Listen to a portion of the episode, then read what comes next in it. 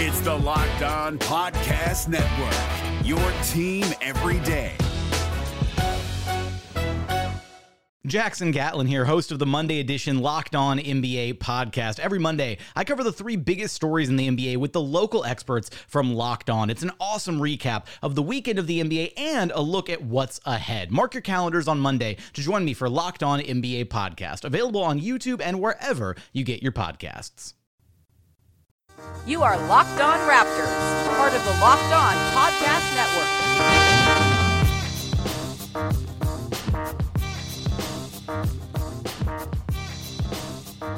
Hi, it's uh, episode number 258 of Locked On Raptors for mm, Thursday? Thursday, January 11th. I'm your host, Sean Woodley of LockedOnRaptors.com and RaptorsHQ.com. You can find me on Twitter at WoodleySean. The show is on Twitter as well at Locked On Raptors. We can find links to every single episode.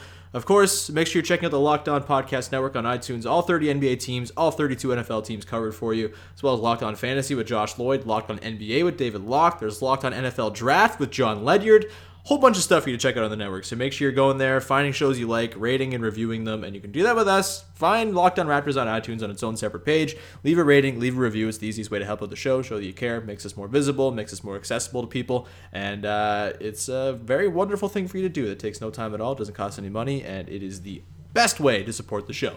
All right, on today's show, I'm joined by Chris Manning for a Locked On uh, Cavs, Locked On Raptors crossover episode. Uh, Chris has been on the show a million times before, and we've had this similar conversation a million times before, but it's a bit different this season. The Cavs are different; they're they're differently constructed. The Raptors are as well. Uh, and we talked about uh, what it's going to look like on Thursday night when they play each other without Kyle Lowry or Serge Ibaka in the lineup for Toronto. Uh, we also just kind of talked about bigger picture stuff, which uh, I always find is a little better with these crossover episodes. Kind of get a check in on where each team is at.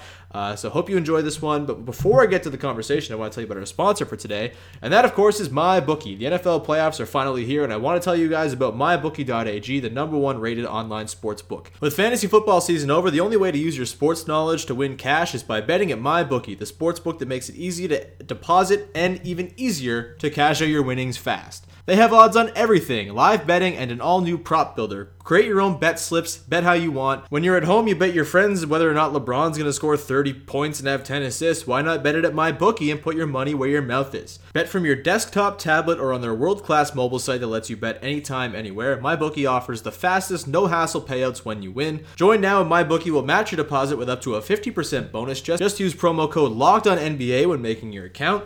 Visit mybookie.ag today and bet on the internet's favorite sports book where you play, you win, and you get paid. All right, let's get to the chat now with our pal Chris Manning. No need for me to dilly dally. This is a longer conversation, so we'll just get right to it uh, with the Locked On crossover between myself and Chris Manning of Locked On Cavs. Enjoy it. Hi, I'm Chris Manning from Locked On Cavaliers and FearTheSword.com.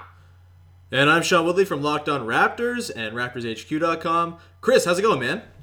I'm doing good. I'm, I'm glad we have connected to talk about why Harry Kane is not going to Real Madrid, uh, why Dele Alli is is the English savior, and all the important things that people want to hear about. No, we are here to talk about Thursday's Cavs Raptors game, uh, the showdown between two teams that know each other very well, that are both going through some uncomfortable things right now, um, and, and two teams that I think Sean, are, are different than than and, and maybe not big picture wise in some ways, which we're going to get into, but they're different on any in interesting ways. Both teams with with how they're playing and who's on the team.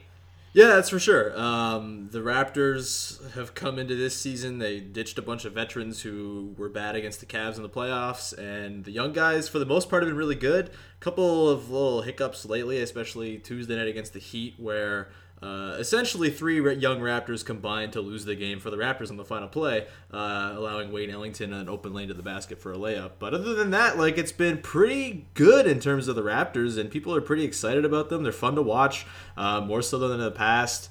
Um, what's up with the Cavs though? The Cavs, I mean, they kind of feel like they're on autopilot a little bit. They went on that crazy run after the rough start they had, but since then, seems like they've kind of come back to earth a tiny little bit. And I question how much the Cavs really care about the regular season because they never really really care about the regular season.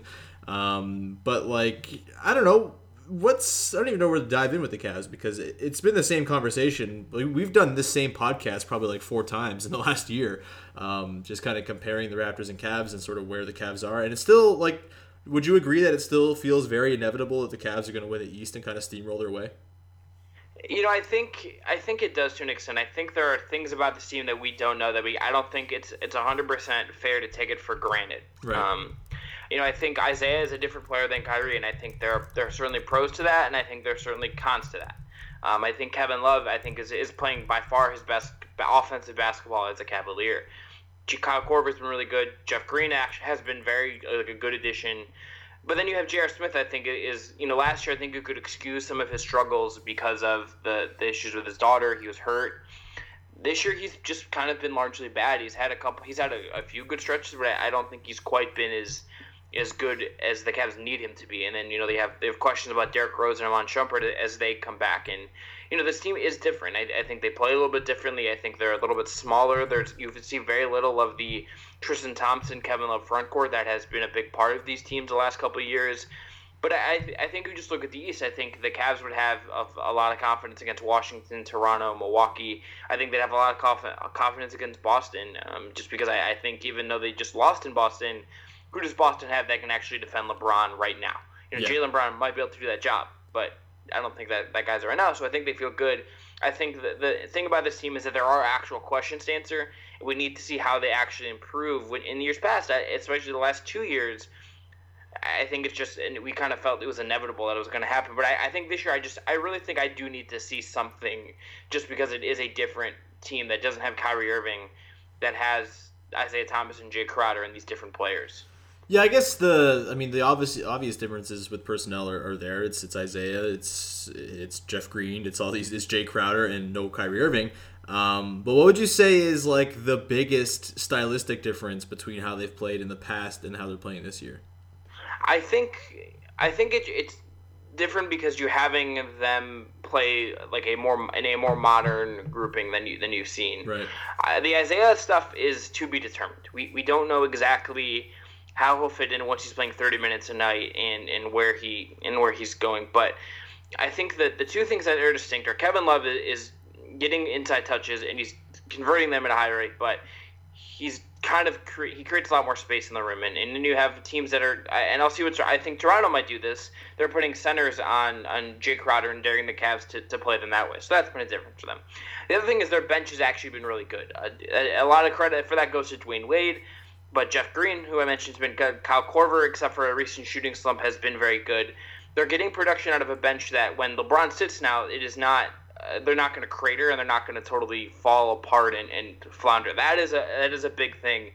Um, and I think Isaiah only helps that. I think he should only help that. But that's also going through its own metamorphosis because metamorphosis because Tristan Thompson's coming back and they were relying so much on shooting where now he's not spacing the floor, and you could have three non-shooters out there, and Thompson, and Jeff Green, and in um, and Dwyane Wade. So these are some, they're not maybe not quite as spacey as, as people might be used to, but it's a team that still has LeBron, and they still have him playing really really good basketball. And at the end of the day, like that is what this team is sort of just going to be, and, and is how far LeBron takes them, and how do teams to LeBron. And, and I think this this win streak. You know, the losing streak rather kind of and, and the struggles they've had put some damper on his season, but I think in my mind he's he's at a level where he should be one or two in MVP, depending on how you think James Harden's injury affects his candidacy. And it's too early to talk about that in nuanced terms, but I, I think he's playing that well so far. The NBA playoffs are right around the corner, and Locked On NBA is here daily to keep you caught up with all the late season drama. Every Monday, Jackson Gatlin rounds up the three biggest stories around the league, helping to break down the NBA playoffs. Mark your calendars to listen to Locked On NBA every Monday to be up to date. Locked On NBA, available on YouTube and wherever you get podcasts. Part of the Locked On Podcast Network, your team every day. Yeah, LeBron's ridiculous all the time. Um, and he's kind of the consistently good part that you can kind of pencil in for the Cavs. On the other end of it, like, who's been the more disappointing player for the Cavs? Is it Jae Crowder or Tristan Thompson? I think Crowder because I, I think Thompson he's played very he's played a lot better since uh, the Cavs played the Jazz. He, around that time, he's been a lot better, has looked more energetic, has rebounded better. Mm. The, the, Crowder, I think, has been disappointing because he's not quite. I, I think maybe the, the some of the, the people are seeing some of what they want to see in him, then like believing that he was overhyped in Boston. But if you look at his numbers, and seven point four per game, Um, he's shooting 39.1% from the field. Mm-hmm. Um, over on three, he's shooting 30%, which would be the lowest number he shot from three since his 24 age 24 season when he um, was with Boston for half for 57 games of that season, mm-hmm. and then you know, it came over and everything. He's someone who I think has to. He's had some really good moments. He's had some great games, and he's had some just absolutely awful games. And I think he's just been disappointing because he's someone that I think people come this season and said this is a guy that maybe he's not the, the elite level of what he does, but he's very good. He's on a good contract, and he's going to bring something to the team that they needed. And I don't think he's just quite done that because he, I don't think he's rebounded quite well. He's only averaging 3.3 rebounds a game, his lowest number um, since his the his age 24 season. he's not shooting one. He's not doing those two things out of the position they're asking him to play that just kind of means teams are kind of daring him to, to ignore him and, and, can abuse him on the other end of the floor, putting a lot of pressure on Kevin Love and, and LeBron James to do even more than they're already doing. Fair enough. Yeah, it, it's kind of disappointing because I, I feel like Crowder, like he kind of seemed like a perfect pairing with LeBron James. Like you can play the four, uh, kind of take that burden off of LeBron if you want or whatever. They could. I mean, it doesn't really matter. They're both essentially just wings at this point. But um, you know, the switchiness that he would potentially provide, like the fact that he's not shooting well. Uh, if that carries on into the playoffs, like that'll create an interesting thing for the Cavs because, like, as bad as Crowder's been, like he's still probably one of their best two or three defenders. Would you agree? I, I think he is, and I think yeah. you know that also speaks to the to the, the issue with the roster. Like Kevin Love's not a good defender. Right. J.R.'s been bad. Korver's not necessarily a good defender. He's smart, not necessarily lockdown. And then so that leaves you LeBron, Crowder, J.R. Smith if he's playing well. Um, Iman Shumpert, like that, that that puts you in a, in a pretty tough spot in how they build the roster, and that, that also is, is something very similar to where we've been, even if it's different personnel. Yeah, so if it continues, like you're kind of looking at the Cavs, and like in the past, uh, against the Raptors in particular, they've either run out like these full-on five-man shooting lineups that have just just eviscerated the Raptors, like we saw that last year um, when the Raptors stuck out Jonas Valanciunas, thinking, "Oh, well, get him some bench buckets," and then he picked up like 23 points, but Channing Frye rained threes on his head for the entire half. Um, like it kind of puts you in the spot if if Crowder has to play, which I feel like you want to have him on the court most of the time if you can.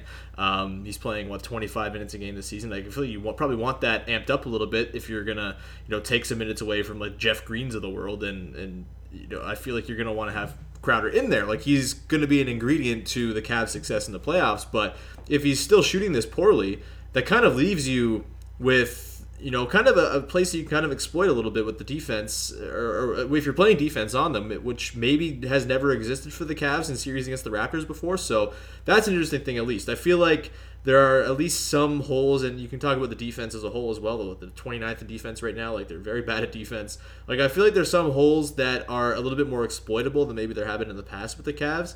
I guess the the whole point, the, the, the whole question is whether or not they matter enough, and whether or not they're big enough that a team can actually burst through. Um, is there any team in the East right now that you look at and say like, yeah, I'm worried about playing that team in the playoffs? Like that team has whatever it is, like certain players who might match up well against the Cavs, uh, certain guys who the Cavs might not be able to shut down, certain guys who the Cav- who might stop the Cavs uh, in a way that maybe they haven't been in the past. Like, is there anyone in the East that you're particularly concerned about if you're a Cavs fan right now?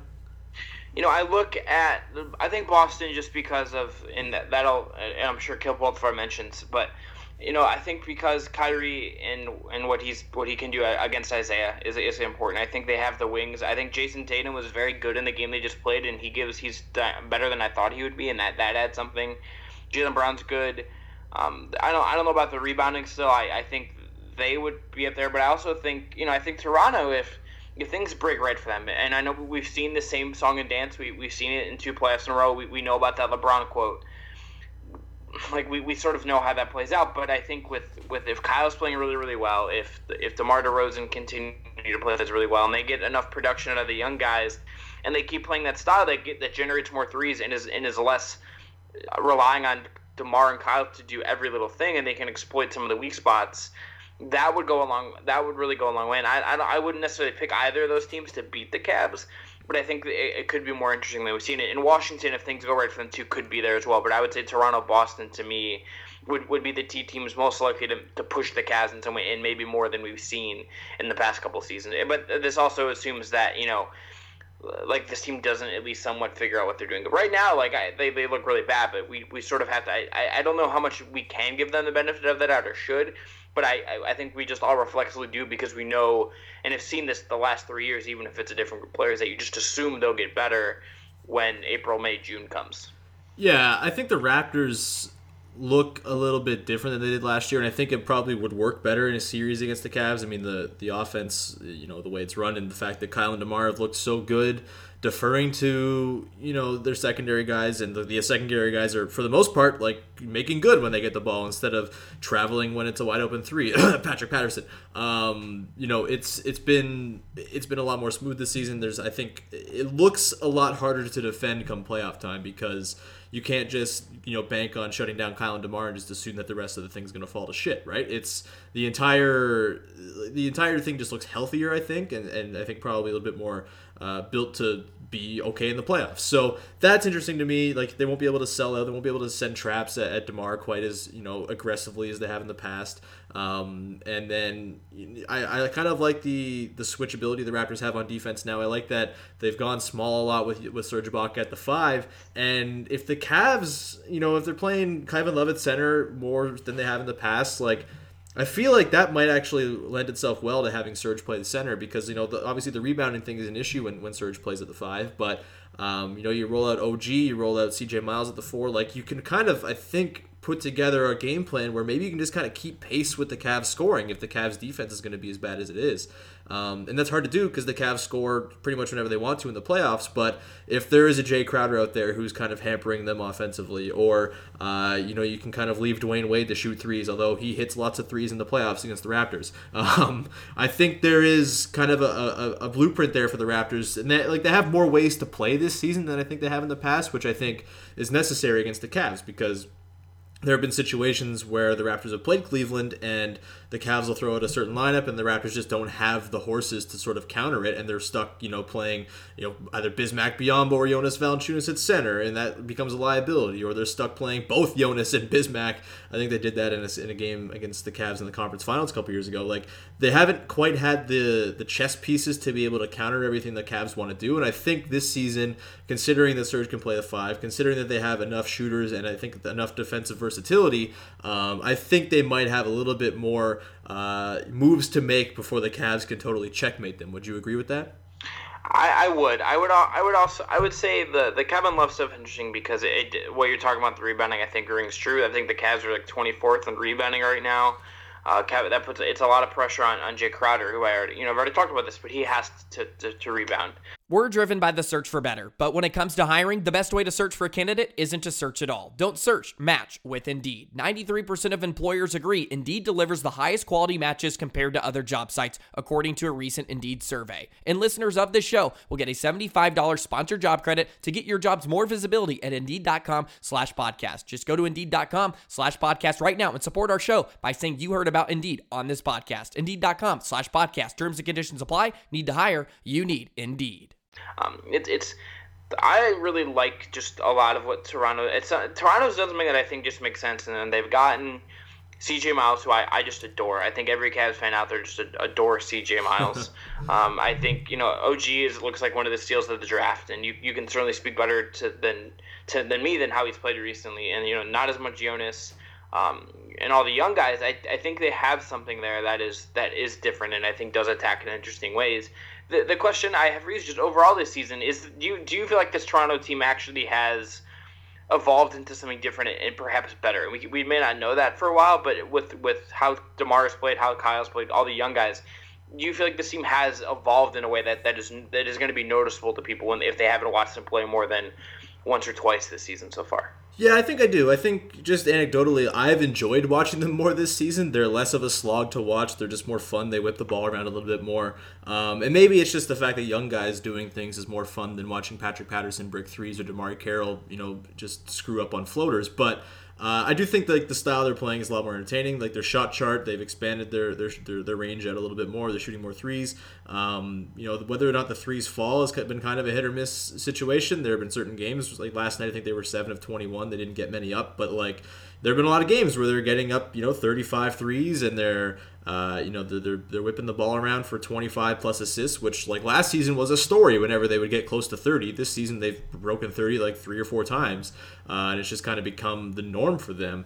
Um, and I, I don't know if the changes have been totally quite as pronounced as maybe some of the the articles sort of touting how they've changed might you know lead you to believe. I do think they still rely heavily on Demar, and that's kind of been the case a little bit more lately. And they kind of actually, I think willingly gone back to their old habits a little bit in certain games. Like against the Bucks, they were totally happy to run a lot of high pick and roll with Demar, which is something that they that was the sort of the basis of the offense in the past, um, and and kind of invite the Bucks into traps because I think they were confident in their ability to sort of beat the traps in a way that they weren't in the past, which also shows some growth. I think they can play multiple ways, which uh, maybe wasn't the case last season. It was kind of you know you're living and dying with the way they're playing, and if it doesn't work, then it doesn't work, and you're screwed, and you're going to get swept by the Cavs. Um, so I do think it's going to, you know, translate to the playoffs at least a little bit. You know, late game stuff, people have gotten really sort of uppity about what's happened in, in some of these late game situations. Um, you know, they've got a lot of ISO late in games, but guess what? Lots of teams go ISO late in games. That's the way you prevent turnovers. That's the way you ensure that your best players are getting a chance to score. Um, and there have been times where DeMar has deferred out of those situations as well. Um, and, you know, it, it, sometimes it comes down to a, like a matter of, you know, play calling and stuff like that as to whether or not it's successful successful, but uh, I do think they they've shown a capacity to change a little bit. There have been a couple games, and particularly against tough opponents like the Warriors early in the season was one. Uh, same against the Celtics back in November, uh, where they did get kind of tripped up by you know reverting back to their old habits a little bit, and you know that was a learning experience, and it was kind of a I think a moment to show that the change is not linear. Like there's going to be setbacks, there's going to be moments where they revert back to their old habits, but I don't think it's necessarily bad that they have some of their old DNA still in them because it was still, you know, top 5 offense. And I do think if you can have multiple styles of playing offense in the playoffs that really benefits you in a certain way, um, and you can kind of throw different looks at teams and you can kind of you know, when different lineups are out there, you can say, all right, this is going to be Demar's time. We're going to run lots of high pick and roll for him, a little bit of ISO here and there, see what happens, and then we can kind of switch it up, go back to our more ball movement stuff when Kyle's out there running with the bench. Um, like I don't think it's a bad thing by any means. So, uh, long way of answering your question. I do think it's noticeable. I think come playoff time, there will be a little bit more, you know, in terms of the Raptors not getting completely swallowed up by a defense in game ones and, and sort of taking a few games to adjust to what uh, the team is throwing at the opposing team is throwing at them. Whether or not it translates into being able to beat the Cavs, I don't know. Like you know, and I think another thing to factor into is Demar's just gotten better um, as a player. Like if they are, even if they were to sort of roll with their old style of offense, like Demar's just better at that now anyway. Um, he's pulling up for threes. Like he, he looks confident shooting threes. It's weird as a Raptors fan, like watching him shoot a three and feeling like confidence that it's going to go in that's a new thing this year it's bizarre i don't i don't ever recall that being the case with him but that's another thing to sort of add to the mix as well um, so yeah i think all, all told maybe the changes aren't quite as pronounced as maybe you'd be led to believe by some of the pieces that have come out and some of the discourse about the team but i do think the changes are very much there um, and i think they will be noticeable come playoff time who's your favorite addition? Whether it's a young guy, whether it's a, a veteran, who's some who's someone that, that the Raptors added that you think has made a difference? Whether you think is the most noticeable and the most important, or just something that you it's added an interesting wrinkle to the team. Well, yeah, so they didn't really add anyone over the offseason. It was mostly they drafted OG and then CJ. Right. But like in terms of guys who have ne- taken on new roles in the rotation, it's probably Delon Wright. Um, like that dude is just so damn fun, man. I don't know if you get a chance to watch him, just like watch him play defense, watch him block the crap out of opposing point guards uh, pretty much every night. Uh, his Euro step game is already like among the best in the league. It's it's such a joy to watch. His three point shot still an issue, um, and like he has to be very set, and it's a very deliberate l- release, and it takes a long time. But um, that is sort of the the one thing keeping him from being just like super awesome. He's just awesome right now. Um, but I, I, think you know if Kyle Lowry's out for a little bit here, we can get into what his absence is going to mean for this game. Um, if Kyle's out for a little bit here, I think we're going to get a chance to see some more really fun DeLon. He had a game last week against the Bulls where he put up like 25, 13 with five assists, uh, like four steals and a block. It was like just crazy stuff from him. Um, and he's got just like really good potential on both ends of the court. Um, eh, so yeah, I think he's my most he's the most fun guy to watch. He's really fun to throw out there. Like the Raptors will use like three point guard lineups with like him, Fred, and uh, Fred VanVleet and, and, Kyle Lowry, and those are have been pretty effective so far, even though they're a little on the small end because Delon can defend pretty much one through three because he's so long and so just tall for his position. Um, so yeah, probably Delon. Although OG has been just a, a, a, very pleasant surprise, a guy who wasn't really even supposed to play until late December, who is this good at defense already, and you know he's going through a bit of a shooting slump right now, but he's still like 37, 38 percent, which uh, the, the the shooting for him was an issue and, and, was one of the reasons he dropped in the draft, in addition to the knee injury. Um, and he was at one point like 46 or 48 percent from three, um, so that's been fun. But I would say overall, probably Delon is my most is my most favorite addition to the regular rotation, just because of all the different ways he impacts the game when he's on the court. Like it's it's kind of crazy whenever he's out there. Just good things are going to happen, whether it's a transition opportunity, whether it's a crazy block, uh, a steal that he's going to poke free. Like he just makes stuff happen, and I, I really, really dig watching Delon Wright. So we know we know that Kyle Lowry's injury isn't as bad as that video and your initial Twitter reaction might have made it seem. Yeah. Um, that video is like I didn't watch it live and I went to Reddit and like found it and I was like I should not have watched this because it, it it was terrible. Um, yeah.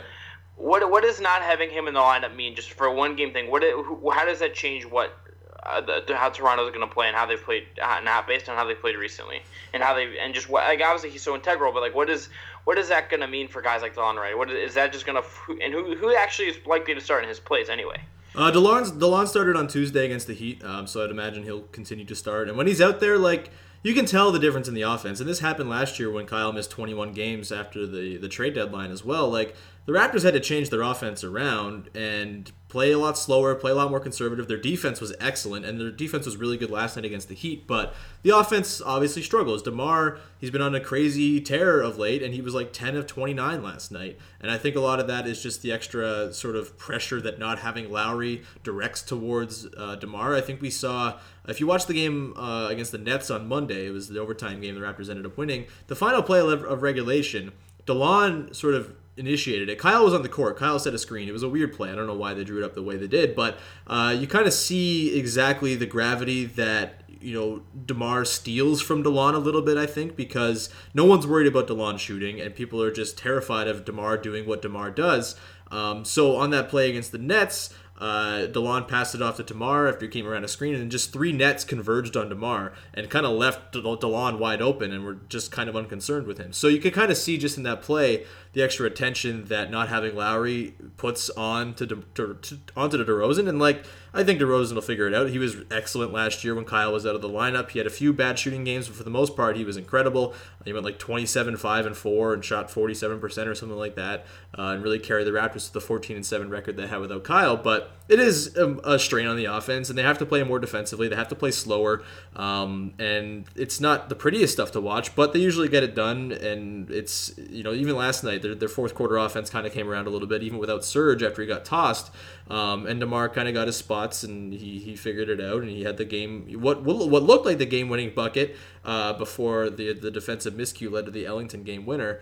Um, so yeah, I think it just it makes it a little less attractive to watch when Kyle's not in there. We're probably going to see some Norm Powell, and Norm Powell has been just brutal this season. Um, he just is totally in his own head. He's forcing things when there aren't things to be forced, um, driving headlong into defenders when like everyone knows it's exactly his one play that he can do. Um, it's uh, it's been tricky with Norm. He played 24 minutes last night, which was his most since like mid-November. Um, so I, am sure we'll probably see a bit more of him against the Cavs with. Uh, with, with Serge and Lowry both out, I may be able to go small a little bit. I don't know. They went small last night. There was a time against the the the, the Heat where they had OG playing at the five, which was kind of cool, but they were getting just bludgeoned on the glass by Bam Adebayo and Hassan Whiteside. So it's a trade off, of course, but yeah, overall, it's just it's a little bit less attractive with Kyle out, and it'll be the same with Serge. I'm not sure who they'll start in Serge's spot. Probably Pascal Siakam, but if you have Siakam playing next to Valanciunas, like, and you have Delon starting, there's very little in the way of shooting. So I'm curious to see if they'll maybe start Miles and just kind of go full on small to have some shooting on the floor. That'll be an interesting little wrinkle. I have no idea how they're going to go about that um, because you take DeLon, uh, Lowry and Serge out of the starting five, and there go the two best shooters in the starting five, and then you're sitting there with you know OG being the most accomplished or, uh, or maybe Demar, I guess, but those two being your two best shooters is not ideal. So we'll see how it works out. Uh, expect a much uglier game from the Raptors. I'm not expecting them to really compete tomorrow, but uh, maybe you have a different impression based on the Cavs have played against subpar teams this season. Yeah, the Cavs have been really bad lately. you know, like they, they, They've given up 127 points in each of the last two games. They were lucky to win in Orlando in one of those games, and they lost to the Wolves in a game that fell over from the beginning to where I'm pretty sure everyone that I knew that was watching the game decided to watch Alabama Georgia instead. Right. You know, um, I, I chose to watch finish the game and then then binge Atlanta because I, I needed to rewatch Atlanta to get ready for for Robbin' Season. But um, they're they're just not like in a in a place that's like exactly makes me feel like they're going to go into this game and, and be perfect and Right. or like be kind of competent. I, I, think just the way they've played, the effort level, uh, the, the sort of disinterest, I, I think that is a thing. And, and we'll see how Isaiah looks. He had, I think, he had two really good games to start off, and he's still easing his way back in, but he had his worst game of the year so far against the Wolves. And how does he, you know, I think it might have been good for him to go against a guy like Lowry. And I, I think, you know, we don't get that. Um, you know, but I think you know, I think it would have been really interesting to see him go against a guy like Kyle, who's bigger, who can who can be physical with him and go through some of those lumps because he hasn't quite done that yet. Um, so I, I think you, the LeBron stuff matters. I think it'd be really interesting with Toronto to see what Toronto does up front because if they go small, maybe that matches better with what the Cavs are doing. But if they go, if they try to go a little bit bigger and lean in that, that that will present some interesting matchups. And I, I wonder, you know, do they have centers guard Jae, and how does that affect what the Cavs do? Does that was the way that hurt or help them? Because it's gone both ways this year. So I, I to be honest with you, just you know, not I'm not around them every day, so I don't know what their mood is exactly. But having watched them, having been around them when they've been in town, I, I don't you don't get necessarily the, the best vibe from this team right now in terms of that. You feel like they're going to go in and you know and play like a really good game Right. uh, in Toronto, even though they've had that day off, and maybe that'll help. Oh, day off in Toronto with the weather getting nicer. Not always the best. Uh, Well, Channing Frye was like Snapchatting and like complaining about the, the TV in his hotel and, and about Canadian TV, and, and Dwyane Wade went to the spa. So uh, yeah, some like different different experiences is going on up in Toronto. It seems like a front to me. I don't know. It, uh, it, there's all lies. They're, they're just going to the same place where Blake Griffin punched out the trainer. I'm sure. I mean, Um, like Drake is like apparently is wearing like a LeBron high school jersey on Instagram. Like these last, like I don't know if you saw that or not, but um, this is like I mean maybe they're just like hanging out with Drake. That's probably if I was them, that's what I'd be trying to do. But you know I- maybe they got different priorities. I think Drake, you know, might be trying to do like the covert, get the the Cavs out and drunk in Toronto to keep them uh, a little wobbly for, for Thursday's game. Maybe that's the case. I don't know. We'll see. Well, I'm sure Drake will be there. I'm sure he'll be clapping in the ears of uh, whoever's on the Cavs and inbounding near him. Um, that'll be fun. I'm excited to watch Delon play defense on Isaiah Thomas because there's like a foot difference between the two. That'll be cool. Um, that he honestly, if we're looking towards like the playoffs, I am curious to see how Delon works as like an Isaiah foil. Um, just because he's so big and so good at defense and just so oppressive when it comes to defending other point guards, like that could be kind of an interesting matchup the Raptors have in their pocket that they can kind of throw it if Isaiah is, you know, whatever if he's doing Isaiah things. Um, Kyle Lowry's been kind of hit and miss on defense this year, I think, because he's only trying half the time. But um, Delon feels like a potential Isaiah antidote that I'm kind of excited to see in practice, and we'll see it probably uh, full fledged tomorrow night if both of them are starting. That'd be cool. Um, do you have anything else? You, uh, any parting shots before we wrap this thing up? Yeah, I, I- would just say I 100% agree with that. Um, and, and I do think it's it's worth noting that I think, and I, I think I speak for both of us in this, I, I don't necessarily know how much like we'll learn from this game. I, I don't, I think just Oh, it's going to be out- utterly useless. I think Yeah. probably. yeah, I, I think yeah. To, to, to you put a bunch of blunder into that. I appreciate you doing that because it's I think with no, you know, with the guys missing from Toronto, particularly Lowry, with Isaiah being this is like fourth game back. If you're eh, this is a game that's interesting because of the teams involved and and the, the them playing the playoffs and whatnot. I don't. I think I, I feel like we, we're going to learn more about where the Cavs are sort of at right now than anything. But I don't think this is a game that anyone can go back to in, in five months and be like, okay, these two teams are playing in the playoffs. Let's look at that January 11th game and say these are the three things from that game that I expect to pull over. I just I think with people missing in the timelines of guys, I just don't know how much we're going to learn, and that's fine. I'm, I'm here for for regular season basketball always, but. I, I think that's just an important caveat for people to think about as they as they sit down to watch this game. Yeah, it might be good for like micro matchup stuff, like the Delon on Isaiah things, Yeah. shit- stuff like that. But like overall, you know, from a macro sense, I don't think we're getting much. And for- and, let, and let's see how Toronto how they defend Jae Crowder. Do they put? Yeah. They, I think trying to put Jonas on him would make a lot of sense. Um, and, and whoever else is playing at center, and we'll see. It. Teams have done that. A lot of teams have done that. And I would I, it would make sense for me to Toronto do it, especially because. um, it, it, it just it's worked for a lot of teams. And if he's not hitting threes, then like what's what's the risk, you know? Yeah, I'm also very curious to see how OG does if he's thrown on LeBron because uh, I'm not saying he's the next LeBron stopper because no one's the LeBron stopper, but OG has played just awesome defense on James Harden this season. He held James Harden to two of 15 uh, in their matchup earlier this year. He was awesome on Giannis uh, in both games they played against him last week. Uh, so it'll be fun to see him play LeBron. I'm not sure he's going to be all that successful, but he's really good at defense, and he had a few incredible flashes last night as well. He had a, just a dominant possession against Goran Dragic, another one against Bam Adebayo. He can kind of defend everybody. So why not LeBron? Why is he? Why can't we conclude him in everybody? Um, it's to end terribly probably, but it'll be fun to watch either way.